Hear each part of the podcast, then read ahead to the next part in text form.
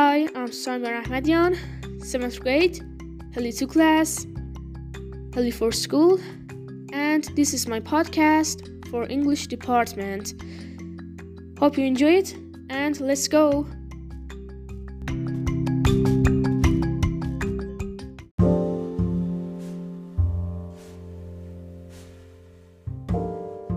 Silas Marner by George Eliot Silas Marner, the Weaver of Raveloe.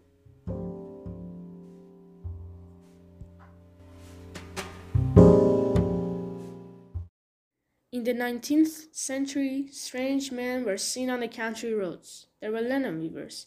They were small and thin, with tired white faces and round shoulders. To the villagers, the weavers looked foreign and frightening. Country people used to be suspicious of strangers and travelers. That's the reason the linen weavers were considered strangers and were sometimes lonely. Silas Marner was one of these weavers. He lived in a cottage near the village of Raveloe. He worked at his loom in the cottage. The boys of Raveloe used to go to his house to have a glance in at the window. If Silas spotted them, he started staring at the boys in a very creepy way. The villagers thought that Silas had an almost devilish power. Raveloe was a village with an old church and lots of large farms. Silas had first come to Raveloe 15 years before. His way of life seemed strange to the villagers. He had no friends or visitors. One day, one of the villagers had had an experience with Silas. One evening, he had discovered the weaver resting on a field gate, his eyes open but unseen, and his body cold. After a few moments, Silas appeared to wake up said good night, and walked away. When this was discussed in the village, some people thought that Silas had, had had a fit, but others, like Mr. Macy, the church clerk, refused to accept a medical explanation. He said that Silas is not ill. I think his soul flies out of his body sometimes, and that's why he looks so strange. He doesn't come to church. And how does he know so much about medicines? You all remember how he made Sally Oates better when the doctor could do no more for her. Silas had come from a large town to the north of Raveloe. He, here he had lived a very different life because he was one of a large number of weavers. He was not considered strange and he belonged to an enthusiastic religious group. They met every Sunday at the chapel in Light Street. Once at the chapel meeting, Silas had become unconscious for over an hour. We should not call this strange unconsciousness a feat. The minister, Mr. Paston, told them. Silas's best friend at chapel was William Dane. Silas trusted his friend completely. They remained good friends when Silas became engaged to a young woman, Sarah, who belonged to the same chapel. Strangely, when Silas had his feet at the chapel meeting, William was the only one who disagreed with the minister. To me, it looks more like the devil's work than God's. William had said, Look deep into yourself, friend Silas. Is there any evil hiding in your soul? Silas was hurt that his friend doubted him. At that time, one of the chapel leaders was dangerously ill, and some of the young men offered to sit with him at night. One night, Silas was sitting alone at the old man's bedside. Suddenly, he realized that the man was dead. Strange, thought Silas. He's been dead for some time. And it's already four o'clock in the morning. Why hasn't William come? He promised he promised he would come at two o'clock. He hurried out of the house to call the doctor and the minister, and then went to work, still wondering why William hadn't arrived. But that evening, William came to his room with the minister.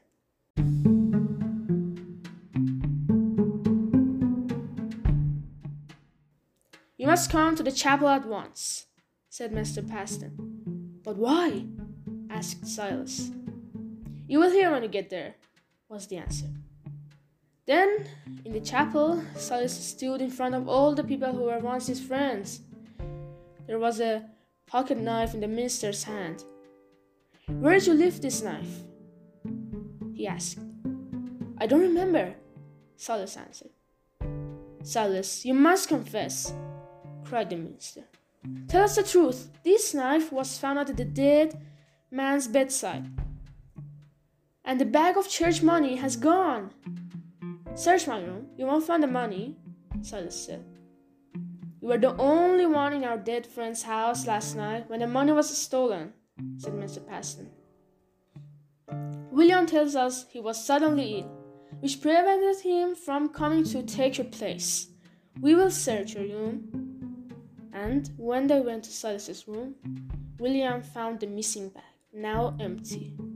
Silas, cried William, confess your crime to us now. Silas said, William, in the nine years since we have been friends, have I ever told you a lie? He suddenly remembered something. He said, The knife wasn't in my pocket last night. I don't know what you mean, replied William.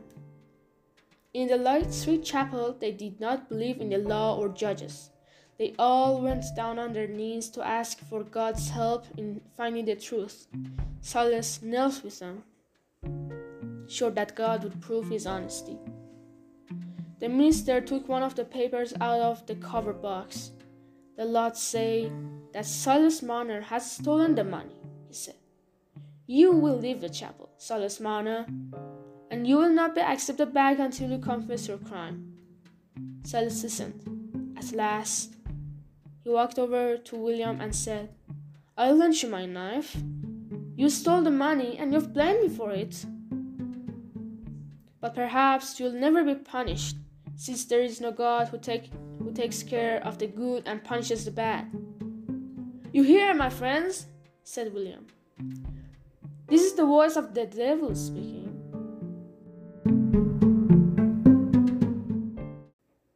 Silas went home. The next day, he sat alone for the whole day. On the second day, the minister came to tell him that Sarah had decided she could not marry him.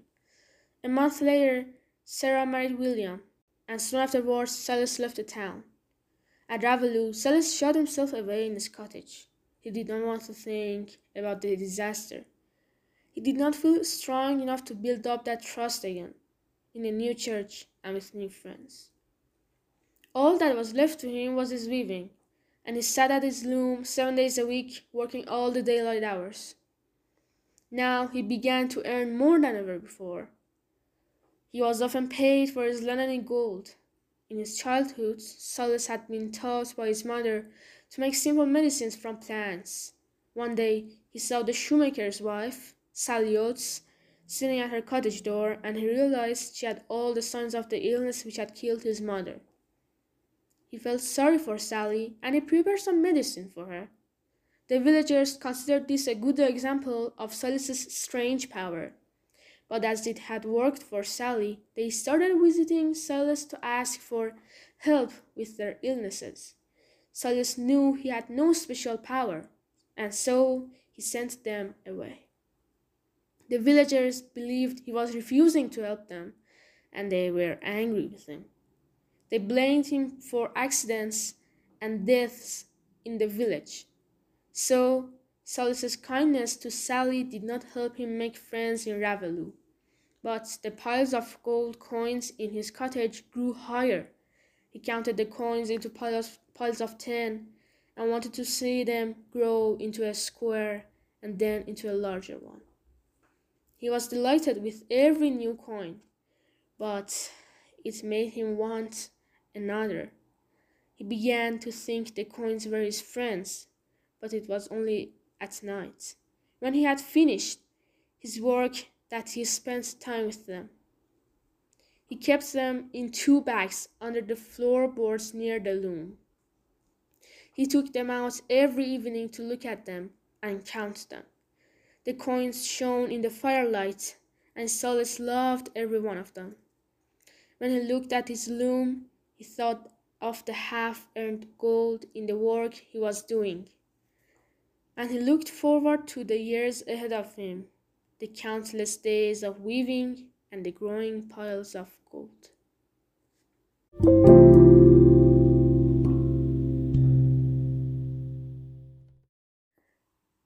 Most important person in Raveloe was Squire Cass, a farmer who lived with his three sons in a house opposite the church and owned a number of farms outside the village. His wife had died many years before.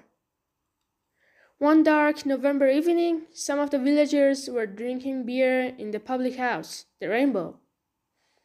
Mr. Macy, the church clerk, was remembering the squire's wife. She was a wonderful lady, he said. Everything was so clean at the Red House when she was alive. When she died, the squire didn't know what to do, and is still lonely, believe me. That's why we often see him here in the evenings. And if Mrs. Cass was alive, I'm sure she would be very disappointed with her sons. The squire should make those boys do some work, but instead he lets them stay at home and gives them money. Come, Mr. Macy, said the landlord. They're rich gentlemen, after all. You can't expect them to work on the farms like us. But you're right about Dunsey Cass. He's a bad one. He will come to a bad end. But the other two are different, said the butcher. Bob Cass is still only a boy, and Mr. Godfrey, well, I don't believe he'll be like his brother, Dunstan. He's got on his face, and he's going to inherit the squire's money. And what's more, he's going to marry Miss Nancy Lammeter. When she moves into the red house as Mrs. Godfrey Cass, she'll make life more comfortable for all the Casses. She saved the squire money too. The farrier disagreed with the butcher. Mr. Godfrey marry Miss Nancy? He laughed. That's what you think. Haven't you noticed how Miss Nancy has changed towards Godfrey since last year? He was away from home for days and days. Nobody knows what he was doing. Miss Nancy won't marry a man she can trust. The landlord said, What you all say is very true, but let's hope that Mr. Godfrey doesn't lose his chance of marrying Miss Nancy. Meanwhile, at the Red House, Godfrey was waiting for his brother in the sitting room. Soon the door opened and the man entered. It was Dunstan.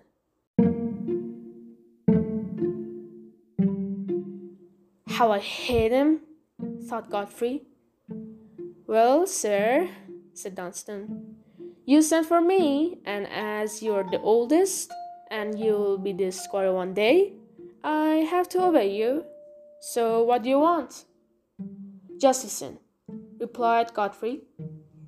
You must pay me back the money I lent you last month. You know I got it from Fowler. He owed the money to the squire and asked me to give it to him.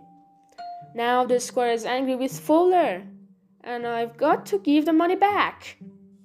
Dunstan came close to Godfrey and smiled. Well, why don't you find the money yourself? Godfrey controlled himself with difficulty. Don't smile at me like that or I'll hit you. Oh no, you won't, answered Dunstan.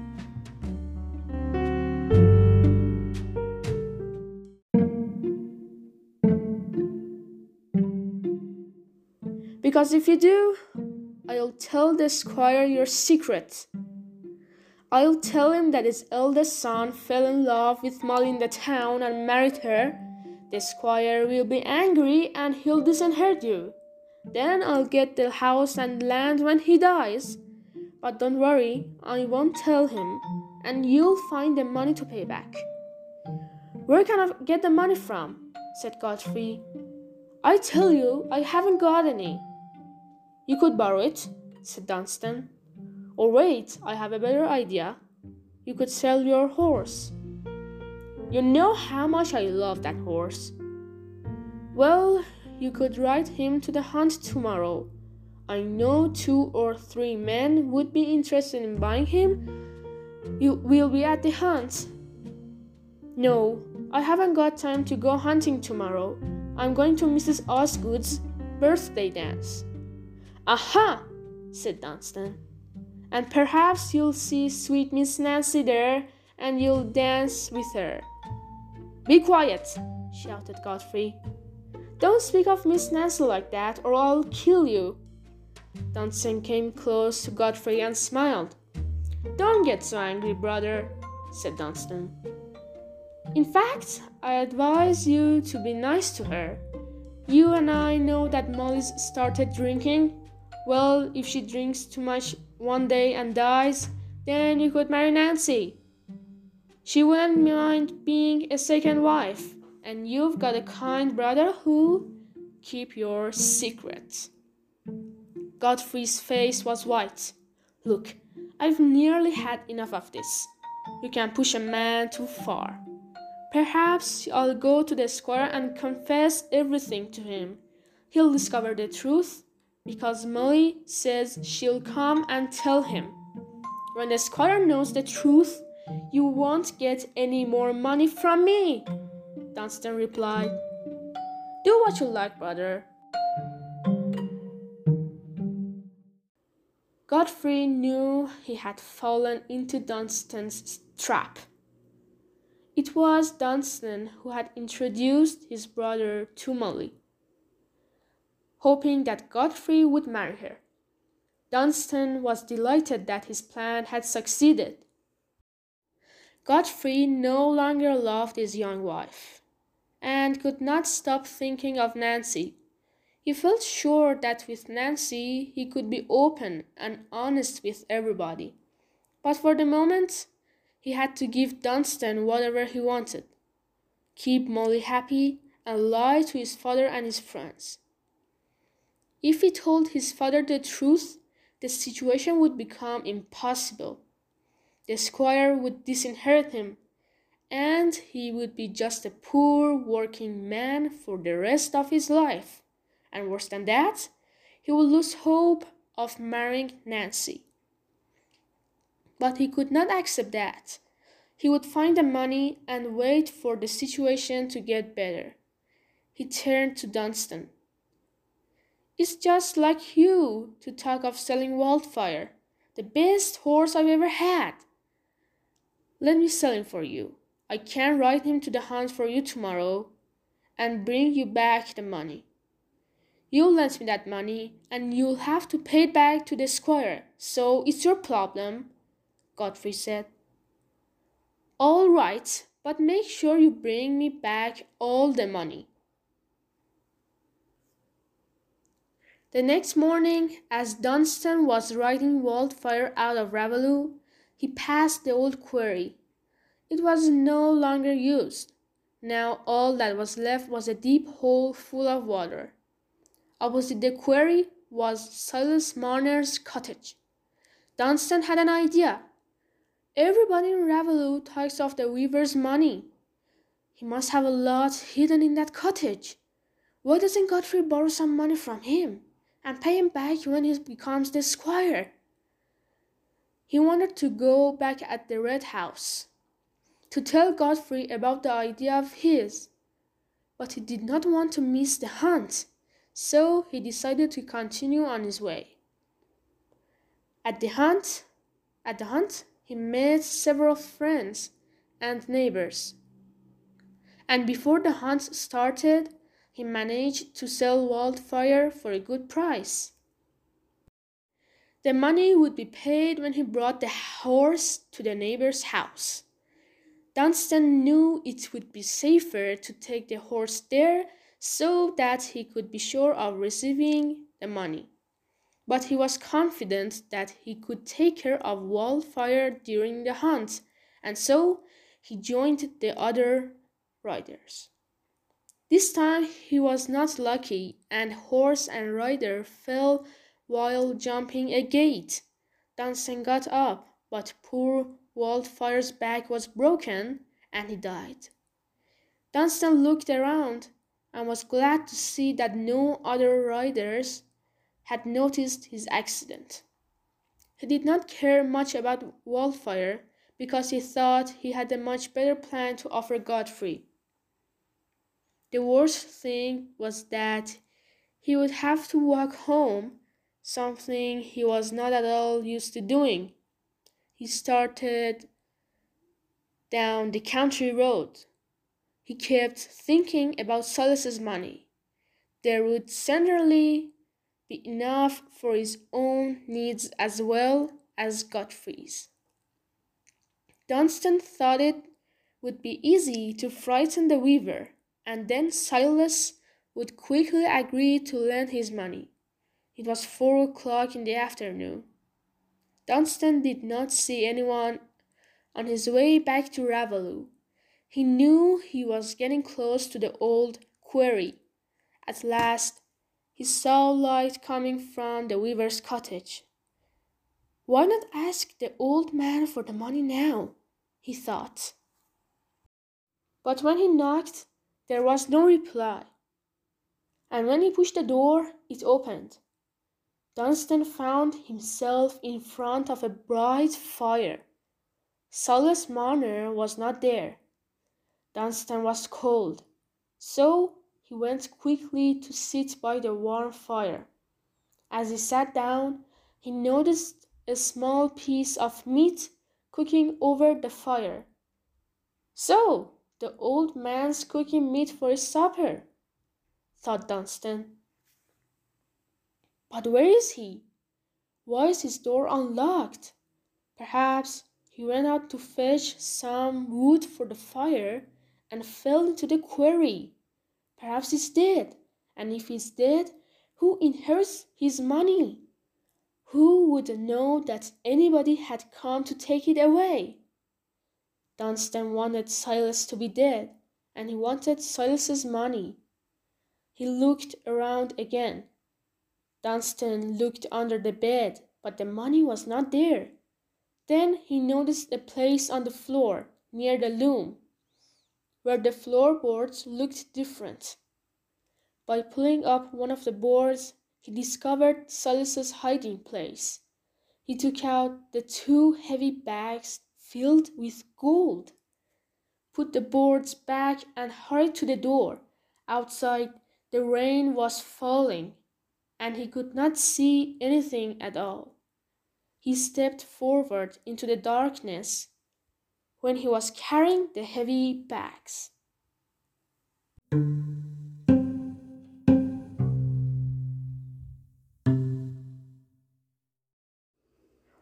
Dunstan Cass left the cottage, Silas Marner was a hundred meters away. He was walking home from the village, where he had gone to buy what he needed for his next day's work. He was looking forward to supper time. Tonight, he had an extra reason to hurry home. He was going to eat hot meat. Someone had given him a piece of meat as a present. He had left it cooking over the fire. The door key was needed to hold it safely in place. But Silas was not at all worried about leaving his gold in the cottage with the door unlocked. He could not imagine that a thief would find his way through the mist, rain, and darkness to the little cottage by the quarry. When he reached his cottage and opened the door, he did not notice that anything was different. He pushed the meat closer to the fire. As soon as he was warm again, he began to think about his gold. It seemed a long time to wait until after supper. He decided to bring out his gold, but when he took up the floorboards, he did not understand at once. There was nothing there. He put his hands to his head and tried to think. Had he put his gold in a different place? He searched every corner of his cottage. He had to accept the truth. He gave a scream and stood for a moment. Then he turned towards his loom and almost fell into, the, into a seat. Now he was beginning to think more clearly. A thief has been here. If I can find him, he'll have to give back my gold. But I was only there for a short time, and there's no sign of anyone entering the cottage. He wondered whether it was really a thief or whether it was the same cruel God who had destroyed his happiness once. But Silas preferred to suspect a thief. He began to think it must be Jem Rodney, a local poacher who sometimes visited the cottage. Silas felt stronger now. I must go and tell the squire and the police, he said. They'll make Jem give him back the money. He hurried out in the rain and ran towards the rainbow. He thought he would find the most important people in Raveloe at the public house. But in fact, most of them were at Mrs. Osgood's birthday dance. There were five villagers at the rainbow talking about ghosts. I tell you, people have seen ghosts, the butcher said. And I'll tell you where. Behind the church. That's right, agreed Mr. Macy. You young ones aren't old enough to remember, but people have seen ghosts near the church. Oh, yes, it's true. The farrier laughed. people imagine they see things on a dark night. You can't make me believe in ghosts. It's a question of fact. There are no ghosts. Now, said the landlord, in some ways you're all wrong. And in some ways you're all right. There are ghosts, and there aren't. And just then Silas's white face appeared in the doorway. He could not speak for a moment. He stared at the man with his strange eyes, looking exactly like a ghost. Nobody said anything. Silas tried to control his breathing. Then the landlord spoke. What do you want, Mr. Marner? Tell us. Robbed! cried Silas. I've been robbed. I want the police and the squire. Hold him, Jem, said the landlord to the poacher. I think he's gone mad. Jem moved quickly away. Not me, he replied. I don't want anything to do with a ghost. Jem, cried Silas. Yes, Mr. Marner, answered Jem. If it was you who stole my money, said Silas, just give it back to me. Stole your money? cried Jem. I'll throw this glass at you if you accuse me of stealing your money. Come now, Mr. Marner, said the landlord. You must explain if you want us to believe you. That's right, said the farrier. No more staring like a madman. Silas sat down and told his story. It felt strange to him to talk to his neighbors. The men realized at once that Silas was telling the truth. They had suspected him of working for the devil. Well, Mr. Marner, said the landlord, you mustn't accuse Jem. He's been sitting here drinking with us all evening. So he's not a thief. That's right, said Mr. Macy. You can't accuse someone who hasn't done anything, anything wrong, Mr. Marner. These words brought the past back to Silas, and he remembered standing in front of his accusers in the chapel. He went up to Jem. I'm sorry, Jem, Silas said. I had no reason to accuse you, but where can my gold be? Perhaps some stranger came to your cottage, said the farrier. But we must report the robbery to the police and the squire. Next morning, when the whole village heard about the stolen gold, they all discussed it. A few people still did not trust Silas or believe his story. Most people were suspicious of the peddler, who had visited Raveloe the month before. Perhaps he had returned to steal the money when Silas left his cottage. Several villagers remembered his evil looking face and felt he was not honest. Silas himself remembered that the peddler had come to his cottage door recently. He hoped that the peddler was indeed the thief because the police could catch him and make him give back the money.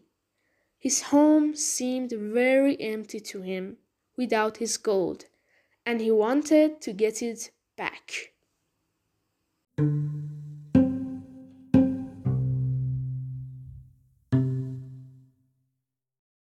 Godfrey was not very surprised to find that Dunstan had not come home. Perhaps he was staying the night at a public house. But when Dunstan did not return home the next day, Godfrey began to worry about his horse. He did not trust his brother, so he decided to go to look out for him. On the road near Raveloe, he met his neighbor, John Bryce, who had arranged to buy wildfire from Dunstan. Well, Godfrey, said Bryce, did your brother tell you about the horse? What do you mean, John? replied Godfrey. No, it hasn't been home yet. What's happened to my horse? Ah, so he was yours. Dunstan told me you'd given him wildfire. I was going to buy him.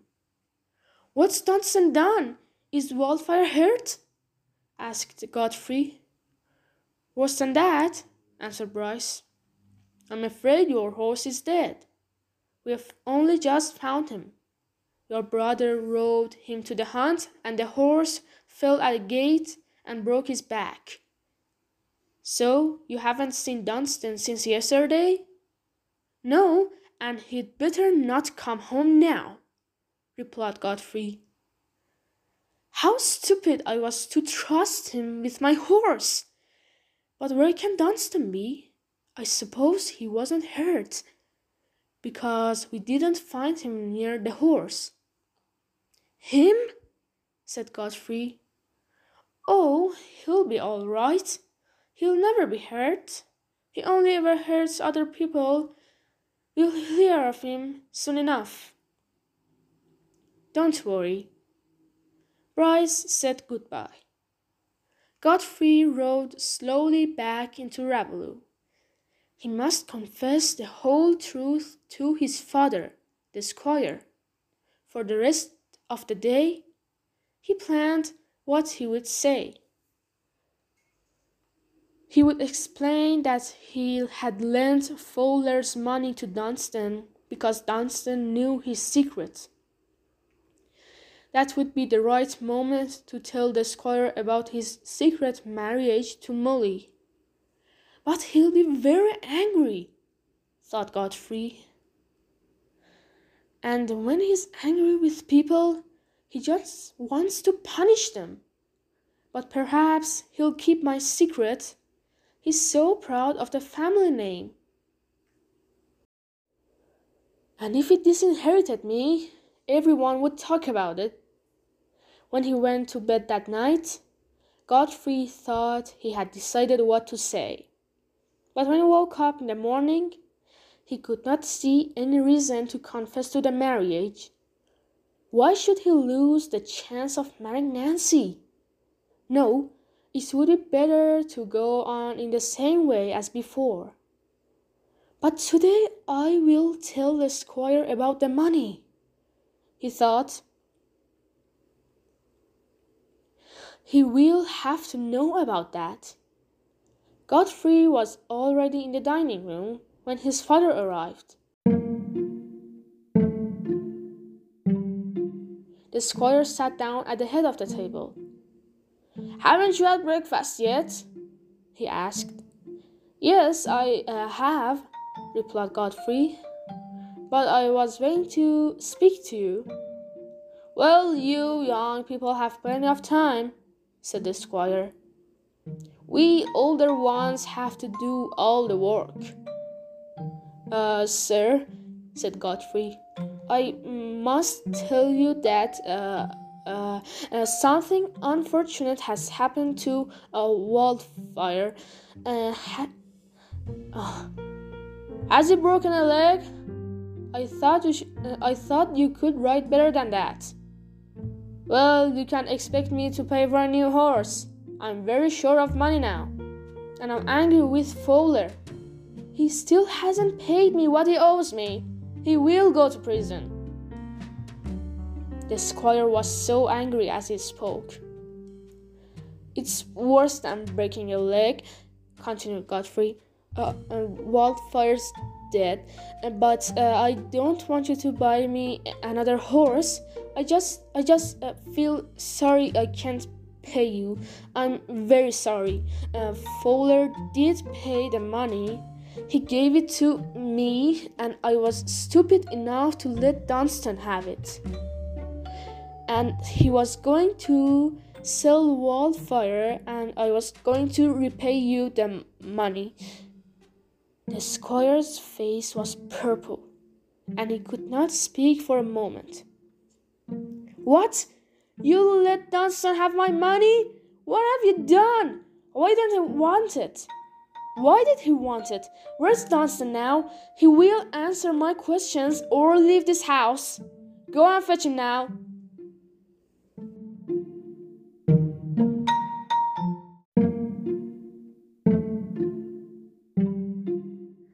Uh, I'm sorry, Dunstan hasn't come home. Uh, nobody knows where Dunstan is. Well, why did you let him have my money? Said the squire. Uh, well, uh, sir, I don't know, replied Godfrey. Well, uh, he was not good at lying. You don't know? said the squire. Well, I know why. I think you've done something wrong, and you've bribed Dunstan to keep it a secret. That's it, huh? The squire had made a clever guess. Godfrey was not ready to, con- to confess everything yet. Uh, well, uh, sir, he said, it was just a little business between Dunstan and me.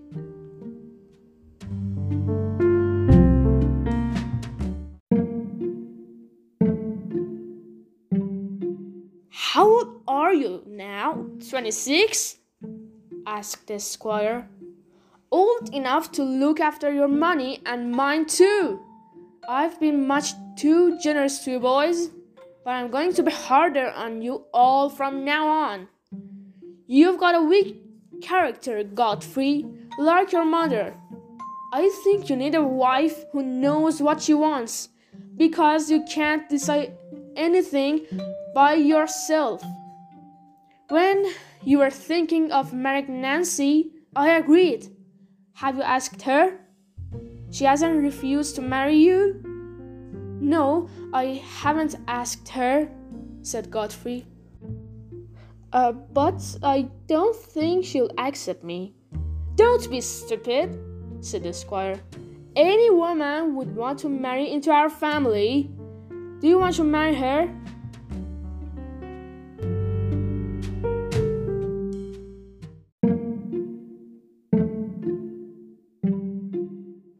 Uh, there is no other woman I want to marry, said Godfrey. Well, let me speak to her father for you, since you are brave enough to do it yourself. She's a pretty girl and intelligent. Uh, no, please uh, don't say anything now, said Godfrey. I must uh, ask her myself. Well, ask her. When you marry her, you'll have to forget about horses. Uh, you should get married soon.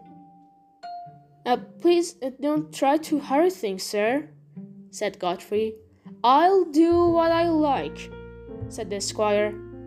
And if you don't do what I want, I'll disinherit you and you will leave the house. Now, if you know where Dunstan's hiding, tell him he can't come home. He'll pay for his own food from now. I don't know where he is, sir, Uh, anyway, it's you who should tell him to leave home. Don't argue with me, said the squire. Just go and tell the servants to get my horse ready. Godfrey left the room. He was relieved that his father had not discovered the whole truth. However, he was a little uh, worried. While he was married to Molly, he could not marry Nancy, but he was waiting and hoping for some unexpected change in his situation.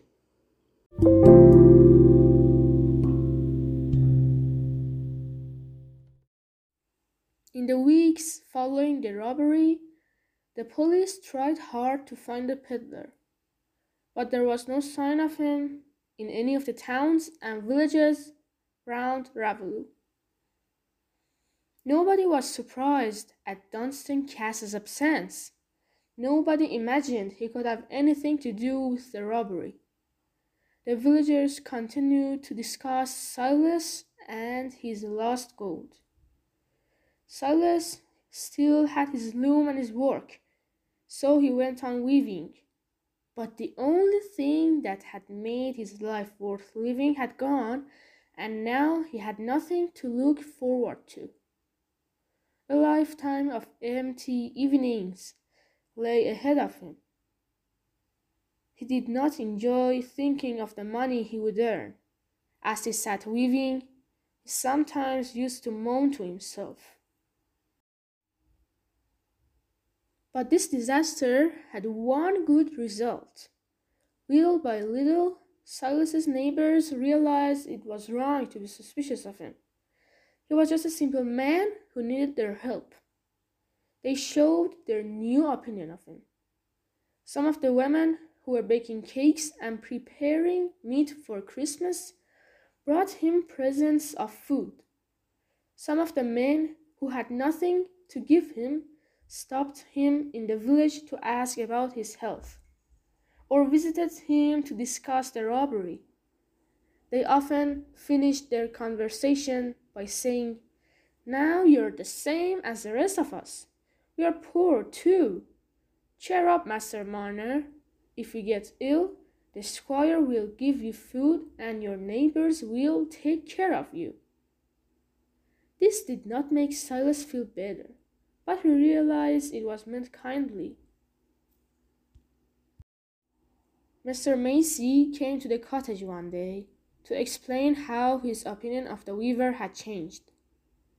You see, Master Marner, he said, I used to think you worked for the devil. But now I'm sure you're not evil. That's what I tell the neighbors. The weaver did not speak. He knew that the old man was trying to be kind, but he was too miserable to show interest. Uh, come, Master Marner, what's your answer to that? asked Mr. Macy. Uh, oh, said Silas. Uh, thank you for your kindness. That's all right, replied Mr. Macy. Now you shouldn't sit here moaning. Here's my advice. Ask Tookey in the village to make you a Sunday suit, and then you can come to the church with your neighbors.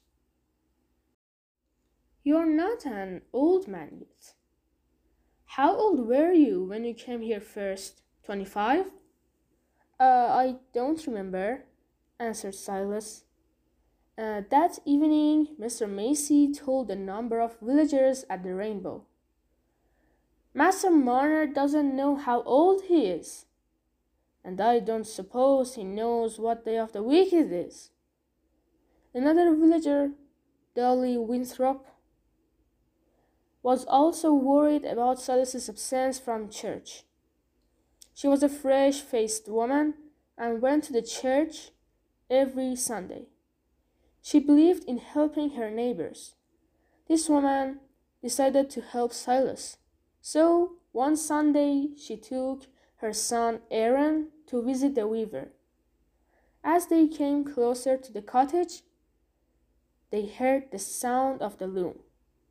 Oh dear, working on a Sunday? said Mrs. Winthrop. She had to knock loudly on the door. Silas said nothing, but opened the door, and Dolly sat down. Uh, I was baking yesterday, Master Marner, she said, and I've brought you some of my cakes. Uh, thank you, replied Silas. Aaron was hiding behind his mother's chair, in fear of the weaver. You didn't hear the church bells this morning, perhaps, Master Marner? asked Dolly. Uh, this cottage is a long way from the village. Uh, yes, answered Silas. For him, Sunday bells did not mean anything. There had been no bells at the Light Street Chapel. Oh, said Dolly. But uh, do you have to work on a Sunday? You could make Sunday different from the other days. And Master Marner, uh, Christmas Day will be here soon. Uh, if you put on your best clothes and go to church, you'll feel much better. You'll know there is someone you can trust. Uh, no, uh, I'm sorry, Silas replied. I don't know anything about church. Never been? said Dolly. Were there no churches in the town you were born in? Oh, yes, said Silas. Uh, there were a lot of churches. It was a big town, but I only ever went to chapel. Dolly did not understand this word, but was afraid of asking any more questions in case chapel meant something evil. She said, uh, Well, Master Marner, it's never too late to start going to church. If we go to church when trouble comes, uh, someone will take care of us. And if we do our best, then I believe someone will help us. Dolly's explanation of her simple religion did not seem at all clear to Silas, but he understood that she was asking him to go to church. He did not want to agree to that. Just then, young Aaron came out from behind his mother's chair, and Silas offered him one of Dolly's cakes. Oh, Aaron, said his mother, you're always eating. No, don't give him any more. Master Marner. But he can sing a song for you. I'm sure you'll like it. It's a beautiful Christmas carol. Come, Aaron, let's hear it. Little Aaron stood up straight and sang his carol in a sweet voice. Dolly listened with delight.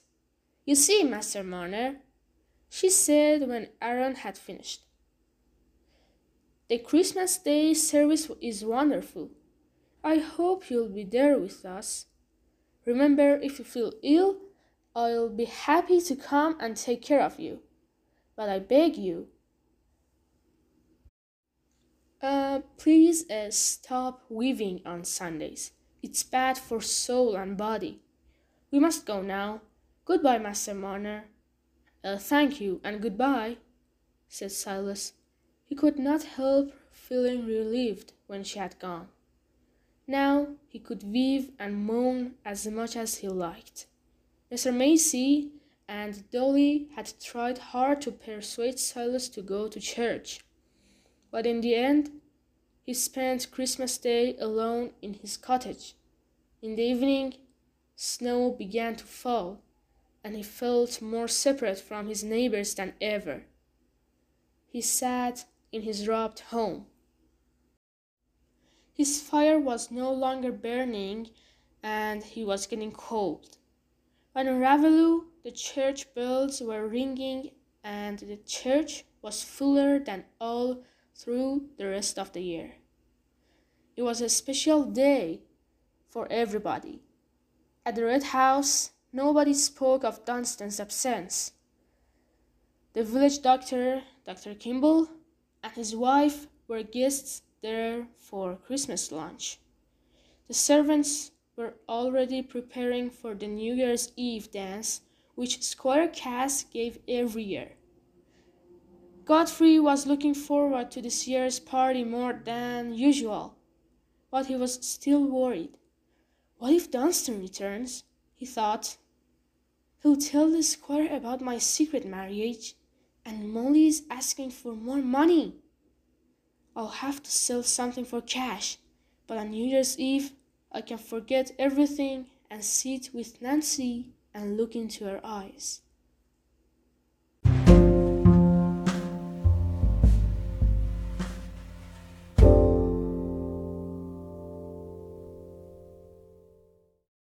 On December 31st, it was snowing and very cold. Godfrey Cass was waiting at the door for the only guest they cared about Nancy. She arrived. Why is he waiting for me? She thought. People say he leads a bad life, and I can't marry a man like that. But the squire just appeared. Nancy hurried into the house with the other ladies to change her clothes. Mrs. Kimball was giving orders in a loud voice. Cooks were preparing food in the kitchens. Upstairs, the ladies were putting on their best dresses.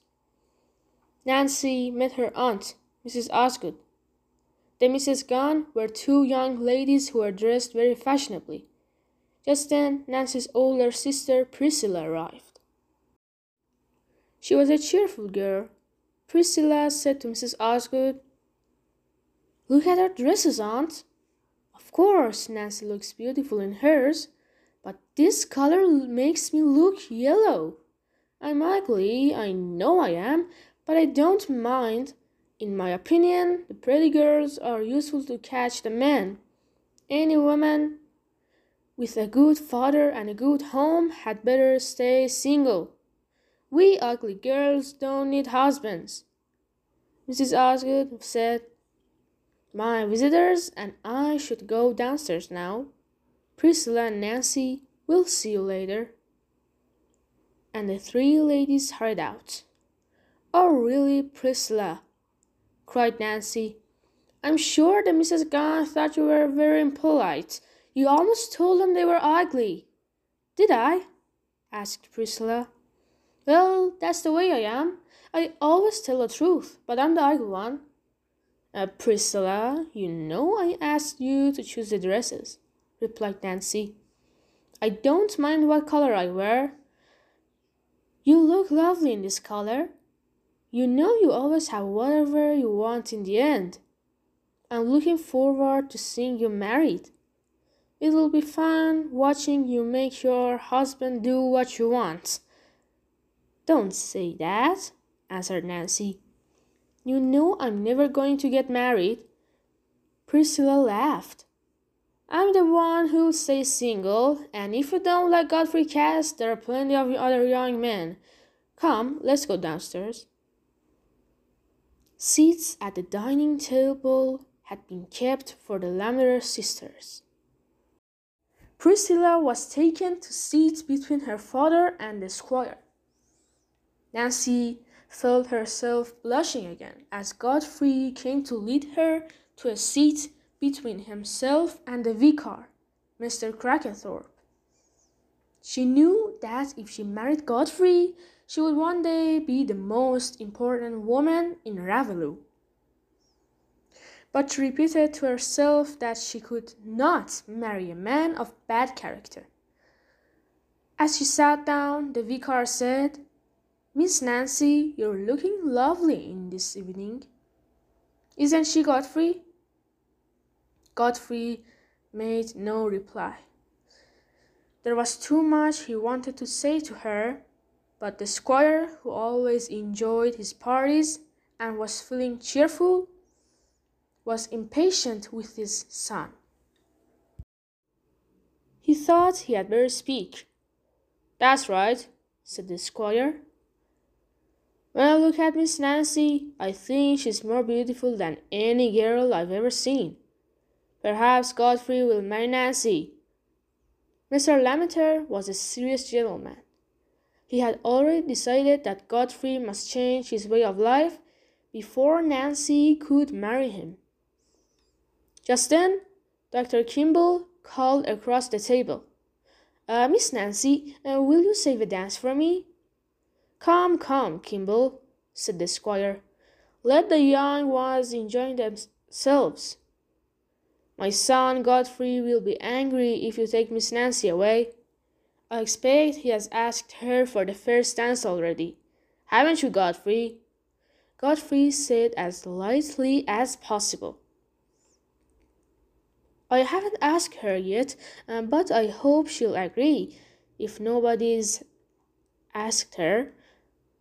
No, I haven't accepted anyone else, replied Nancy. So, uh, will you please have the first dance with me? asked Godfrey. She had not refused him. I will, answered Nancy. She wanted to remain polite. Ah, uh, well, you're a lucky man, said Dr. Kimball.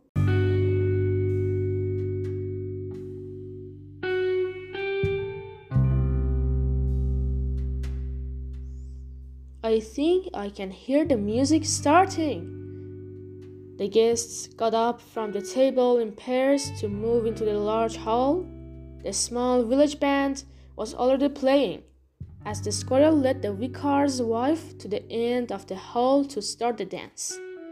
As the dance went on, Godfrey felt happier. He forgot all his problems. Suddenly, the squirrel's heavy foot stood on part of Nancy's dress, and some of the material was pulled away at the waist. Nancy asked Godfrey to take her to a quieter place, where she could repair the damage.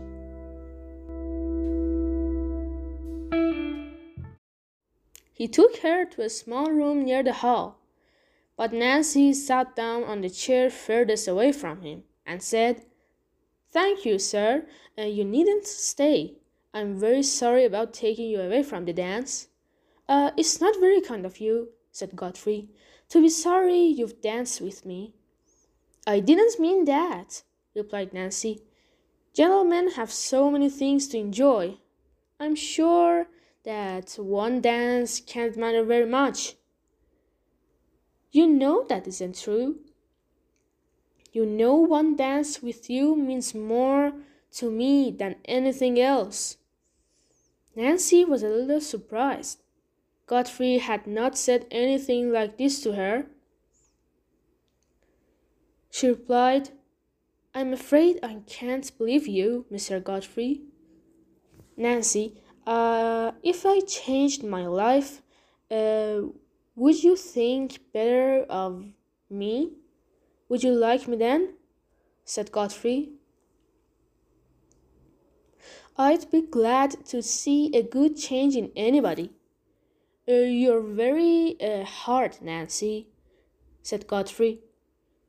You could help me to be better. I'm very miserable, but you don't feel anything. I think people who behave badly don't feel anything, said Nancy. Godfrey wanted to t- make her argue with him.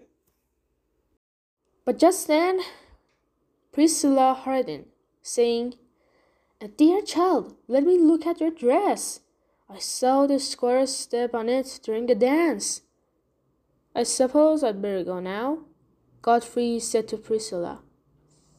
It doesn't matter at all to me whether you go or stay, said Priscilla. Do you want me to go? Godfrey asked Nancy. Do whatever you like, replied Nancy. Well, I wanna stay, answered Godfrey. Tonight, he wanted to enjoy being with Nancy without thinking about what would happen tomorrow.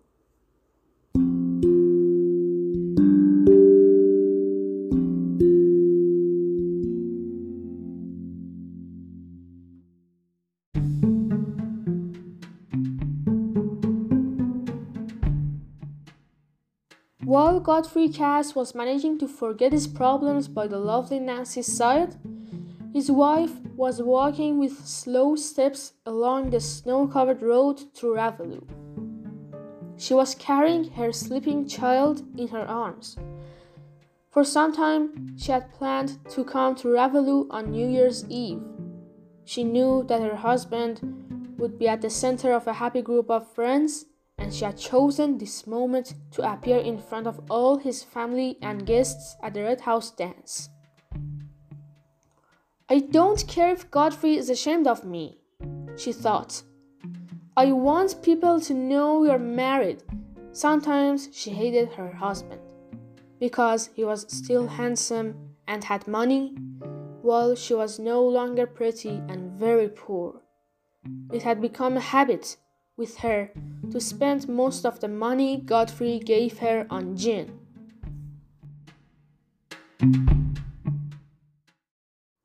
She had a bottle in her pocket now, which she had lifted to her lips several times during her journey. It was already seven o'clock in the evening.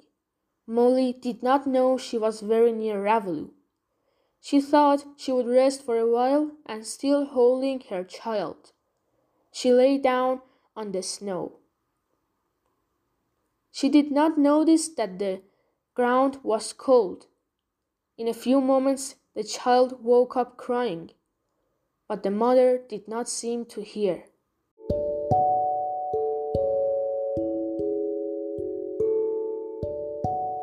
Suddenly, as the child fell gently out of its mother's arms onto the soft snow, it noticed a bright dancing light on the white ground. Interested, the child stood up to see where the brightness came from and followed the light to an open door, the door of Silas Marner's cottage.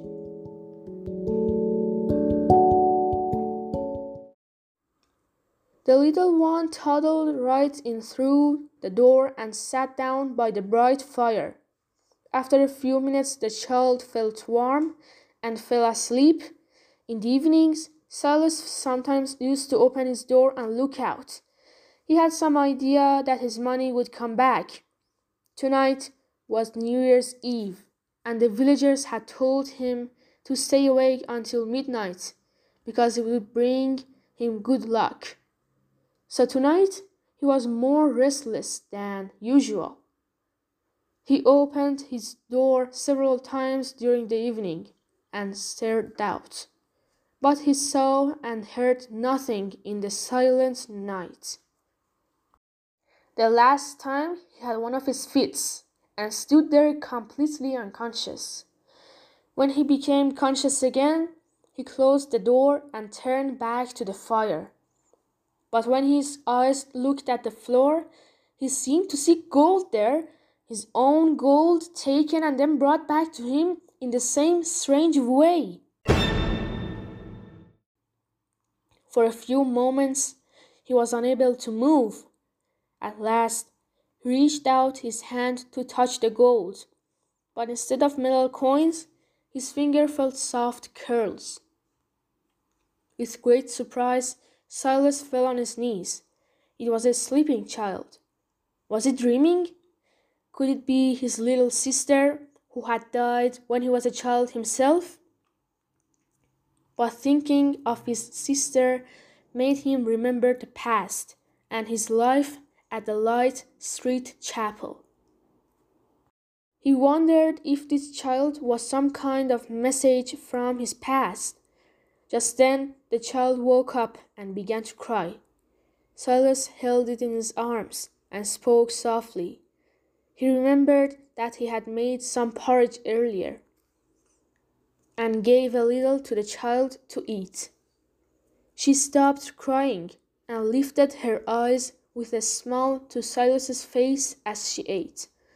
But then she pulled at her wet shoes, trying to take them off, and Silas suddenly realized she had come to the cottage through the snow. So he picked her up and went to the door. As he opened it and went out into the dark, the child cried and reached forward, almost jumping out of his arms.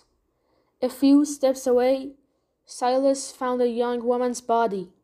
At the red house, some people were still eating, while others were dancing.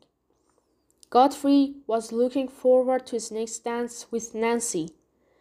He was watching her across the room when suddenly he saw something.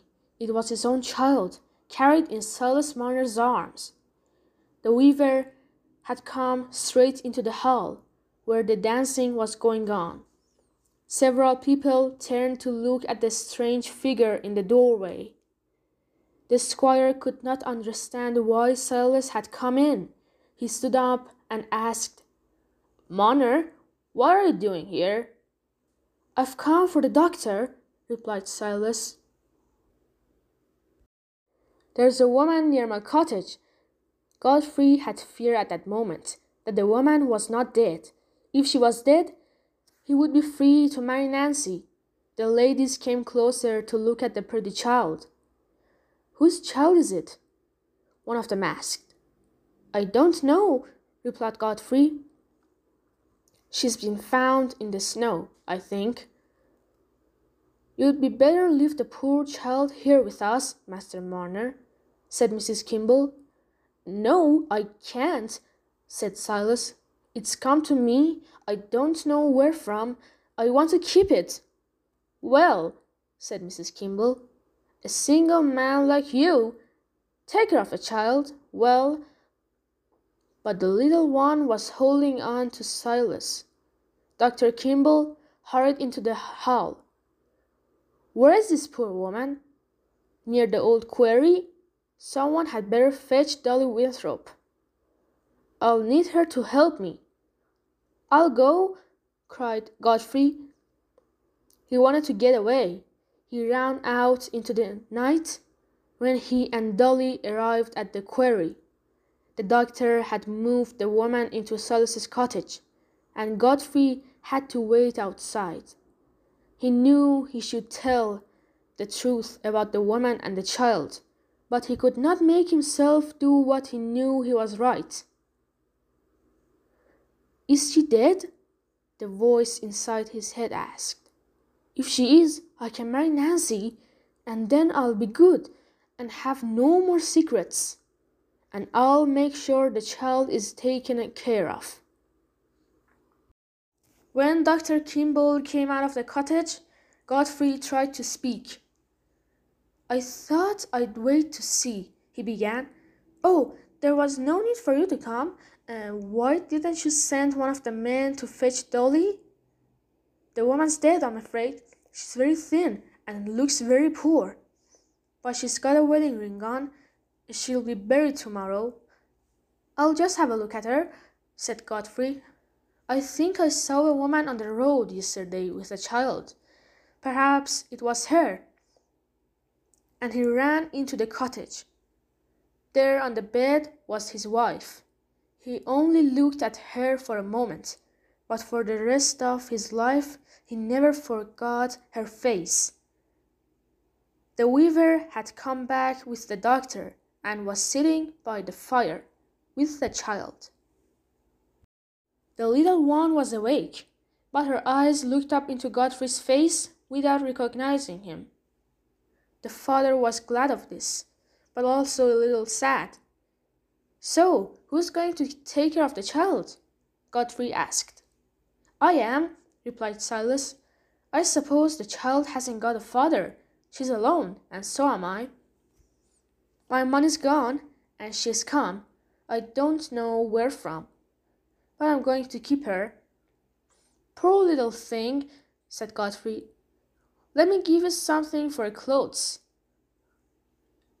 He put his hand in his pocket and gave Silas some coins.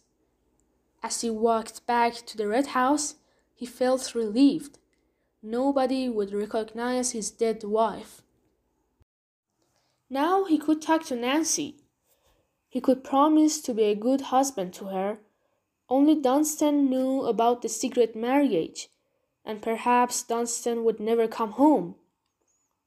What a good thing I didn't confess everything to the squire, he thought.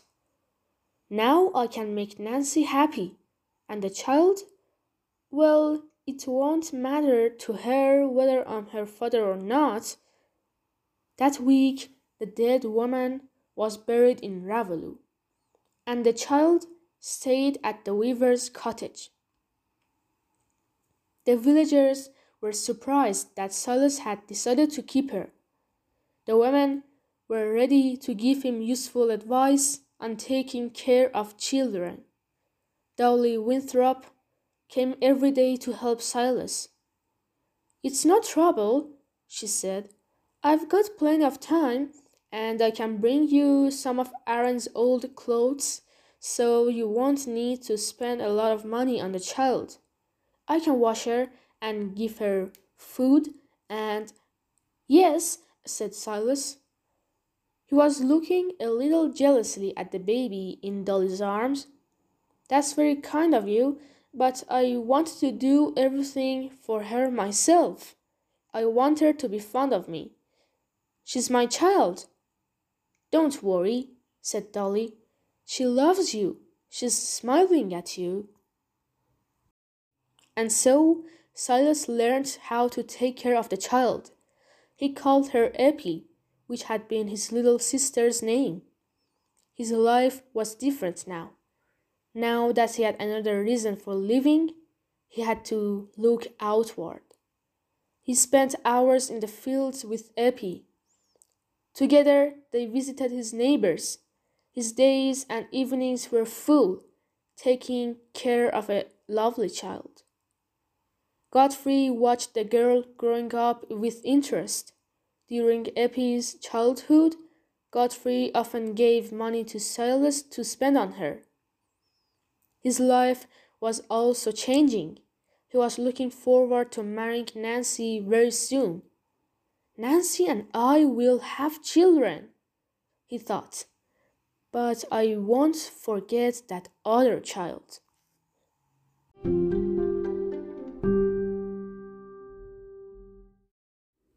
It was sixteen years after Silas had found Eppie in his cottage. The Raveloe church bells were ringing and people were coming out of the church. First came Godfrey. On his arm was his wife Nancy. Just behind them came Mr. Lammeter and Priscilla. They all went into the red house.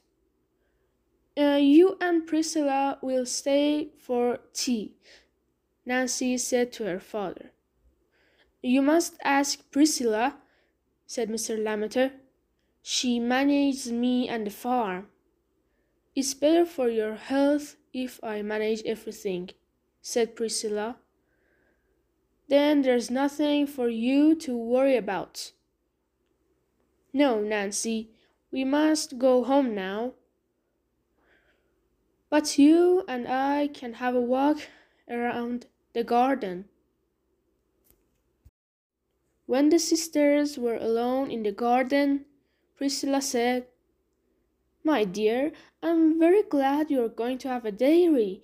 You'll never be sad when you've got a dairy.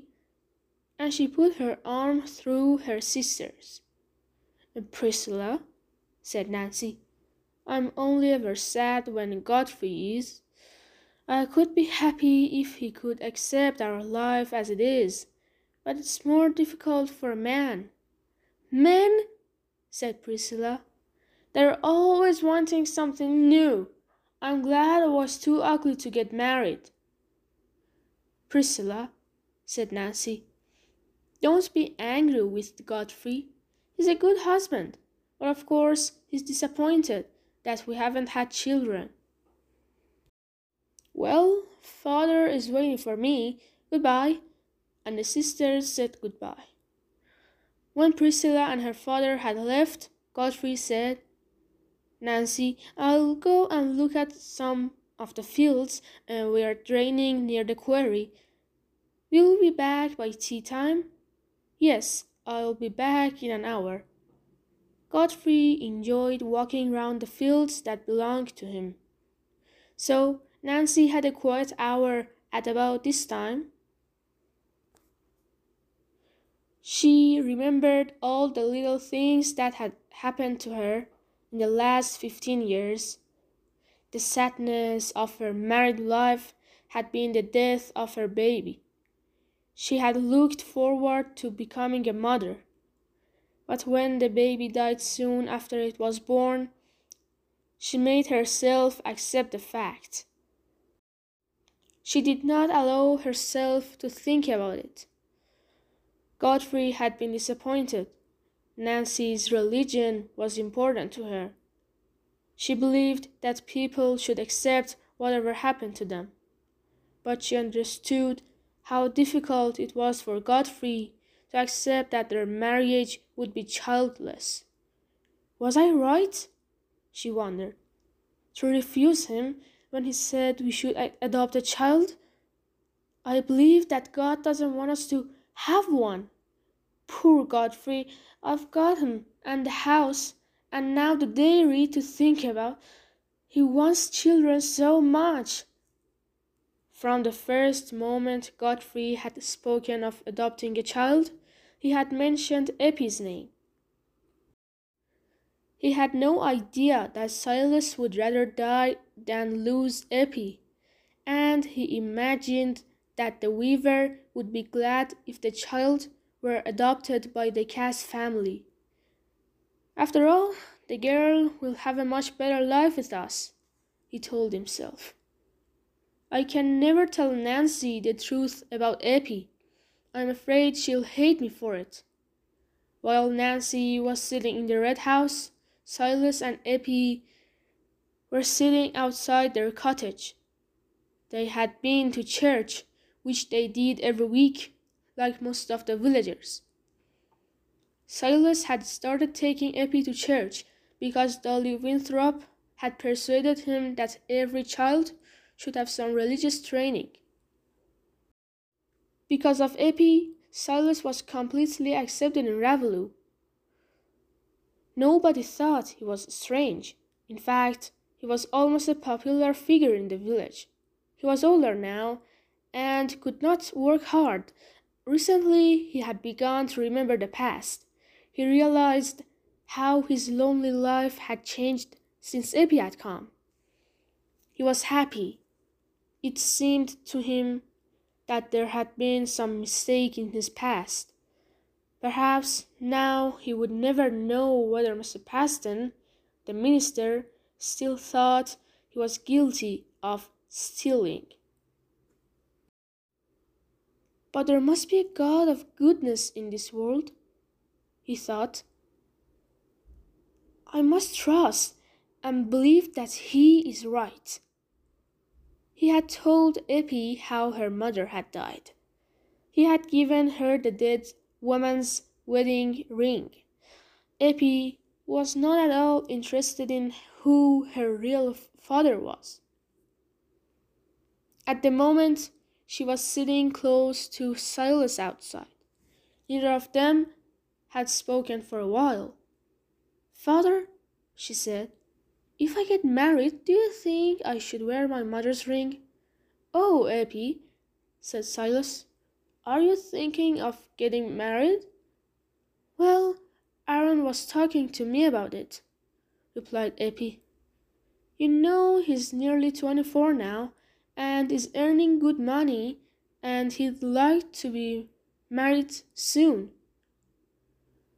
And who would like to marry him? Asked Silas.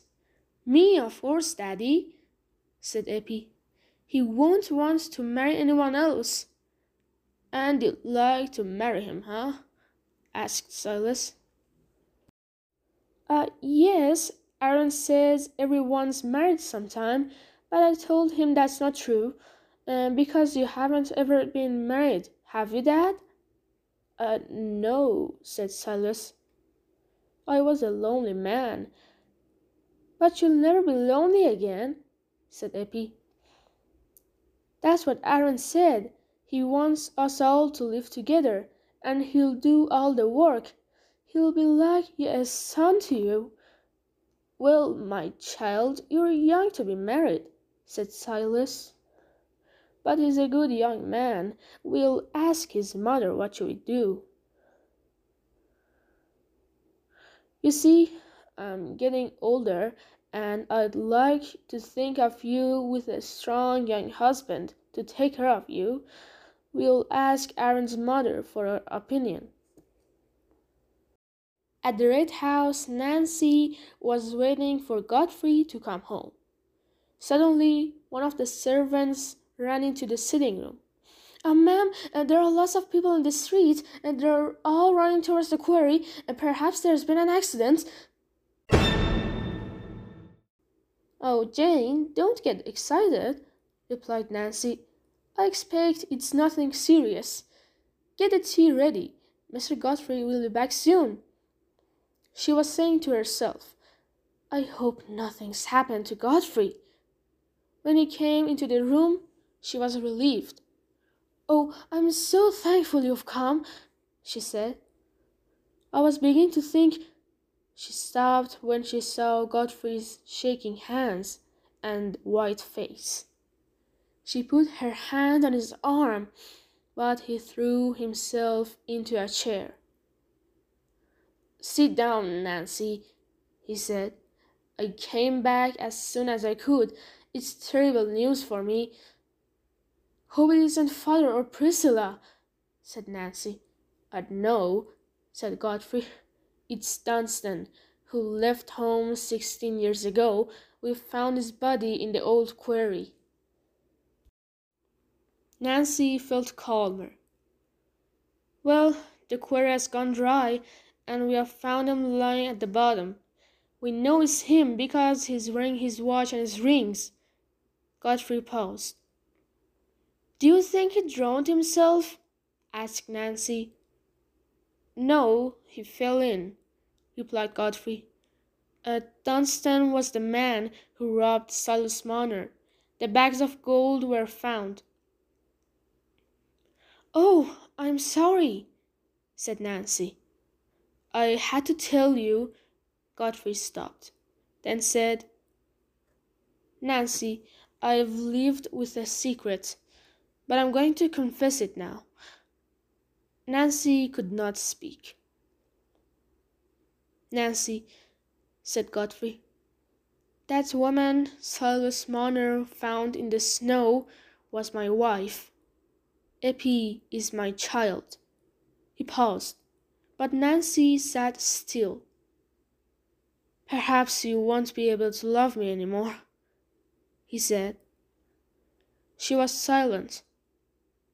I know I was wrong to marry Molly, but I only ever wanted to marry you. Nancy was silent. She was firm in her ideas of right and wrong, but at last she started speaking. Oh, Godfrey, why didn't you tell me sooner? I didn't know Eppie is yours. Uh, of course, I'd accept your child into our home, but why didn't you confess the truth before we married? We could be so happy with a beautiful daughter. But Nancy, cried Godfrey, I couldn't tell you everything. I was in danger of losing you. I don't know about that. I certainly never wanted to marry anyone else. Our marriage hasn't been as happy for you as you thought it would be. Can you ever forgive me for what I've done, Nancy? asked Godfrey. You have only hurt me a little, and you've been a good husband to me for fifteen years. But it's the other woman who you've hurt the most. But we can take Eppie into our home, said Godfrey. It'll be different now that she's grown up, said Nancy. It'll be more difficult for her to get used to us but it's our duty to take care of your child. So we'll go to the weaver's cottage tonight, said Godfrey, and talk to Marner and Eppie about it. That evening, Silas was resting in his chair. Eppie was sitting close to him, and on the table was Silas's gold. That's all I ever did in the evenings, he was telling Eppie. I was only half alive in those days. I was killing myself with working all day. It wasn't a healthy life. And when you came, I thought you were gold. And then, when I began to love you, I didn't want my gold anymore. The gold doesn't mean anything to me now. But perhaps if you went away from me, I'd need my gold again. Eppie did not have time to answer Silas, as just then there was a knock on the door. Mr. and Mrs. Cass came in.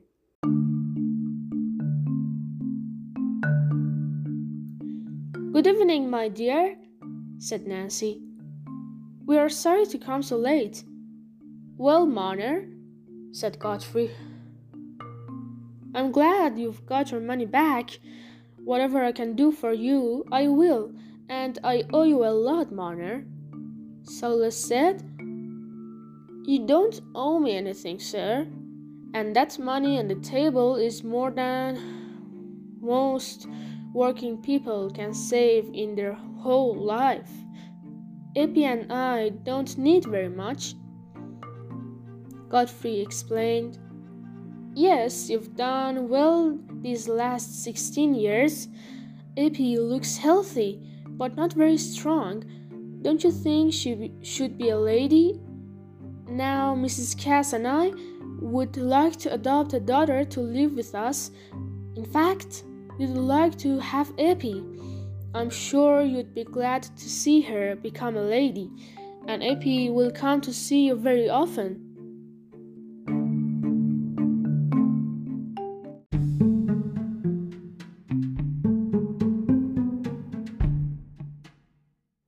Silas was hurt. He said to Eppie after a moment, I won't stand in your way. Thank Mr. and Mrs. Cass. It's very kind of them. Eppie said, uh, Thank you, sir and madame, but I can't leave my father, and I don't want to be a lady. Uh, thank you. She went back to Silas's chair. Godfrey was annoyed. Adopting Eppie would make him feel much less guilty about his past. But Eppie, you must agree, he cried. You are my daughter. Marner, is my own child. Her mother was my wife. Silas now felt angry. Then, sir, he answered, why didn't you confess this 16 years ago? Why do you come to take her away now? God gave her to me because you turned your back on her, and He considers her mine.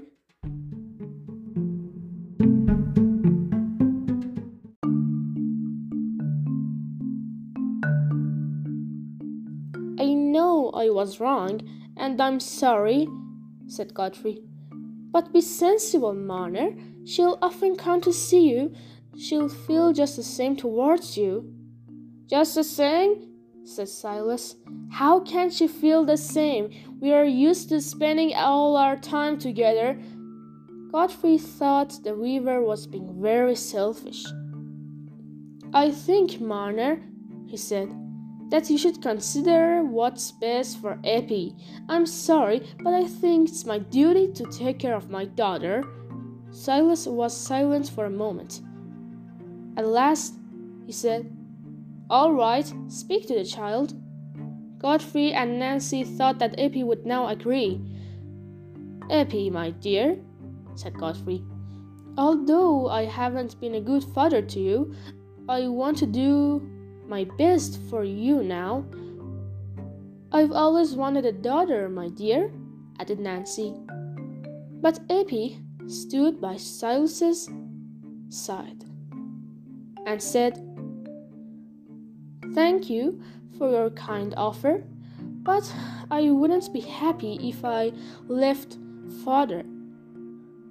But you must make sure, said Silas, that you won't be sorry if you decide to stay with poor people. I'll never be sorry, father, said Eppie. I don't want to be rich if I can't live with the people I love. Nancy said, What you say is natural, but there's a duty you owe to your father. But I can't think of any home except this one, cried Eppie. I've only ever known one father, and I've promised to marry a working man who'll help me take care of father. Godfrey looked at Nancy. Let's go, he said to her.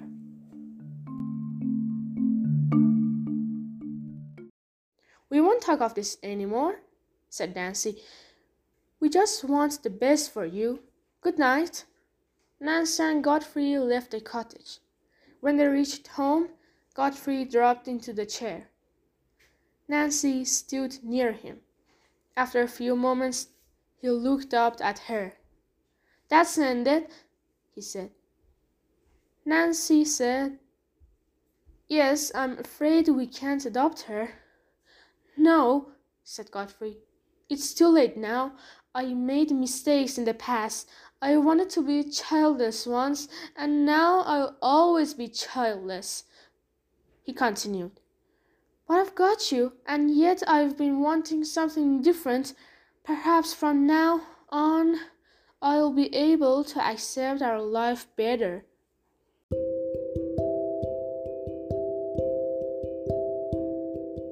The following spring, there was a wedding in Raveloe. The sun shone warmly as Eppie walked through the village towards the church with Silas, Aaron, and Dolly. Eppie was wearing the beautiful white wedding dress. She was walking with their father. I promise nothing will change when I'm married, father, she whispered to him. You know I'll never leave you. There was a crowd of villagers outside the church. Just then, Miss Priscilla and her father drove into the village. Look, father, cried Priscilla. How lucky! We're on time to see the weaver's daughter getting married. I'm sorry Nancy couldn't find a pretty girl like that to take care of.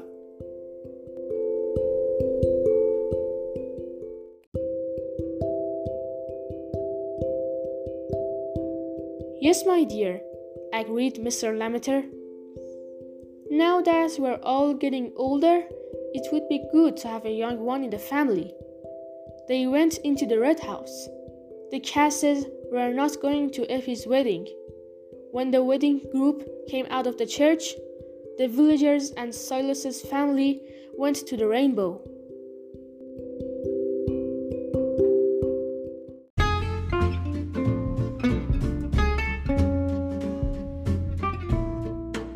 There was a wonderful wedding lunch, which had been paid by Godfrey. It's very generous of the squire to pay for all this, said the landlord. Well, what would you expect? replied Mr. Macy. Remember, it was his own brother who stole the weaver's gold, and Mr. Godfrey has always helped Marner. Well, it's only right to help a man like Master Marner. I'd like you all to remember. I thought Master Marner was harmless. Now let's drink to the health of the happy young couple. And the villagers lifted their glasses and said, To Eppie and Aaron. When the meal was over, Silas, Eppie, and Aaron walked back to their cottage. It had been enlarged by Godfrey's workmen and was looking lovely.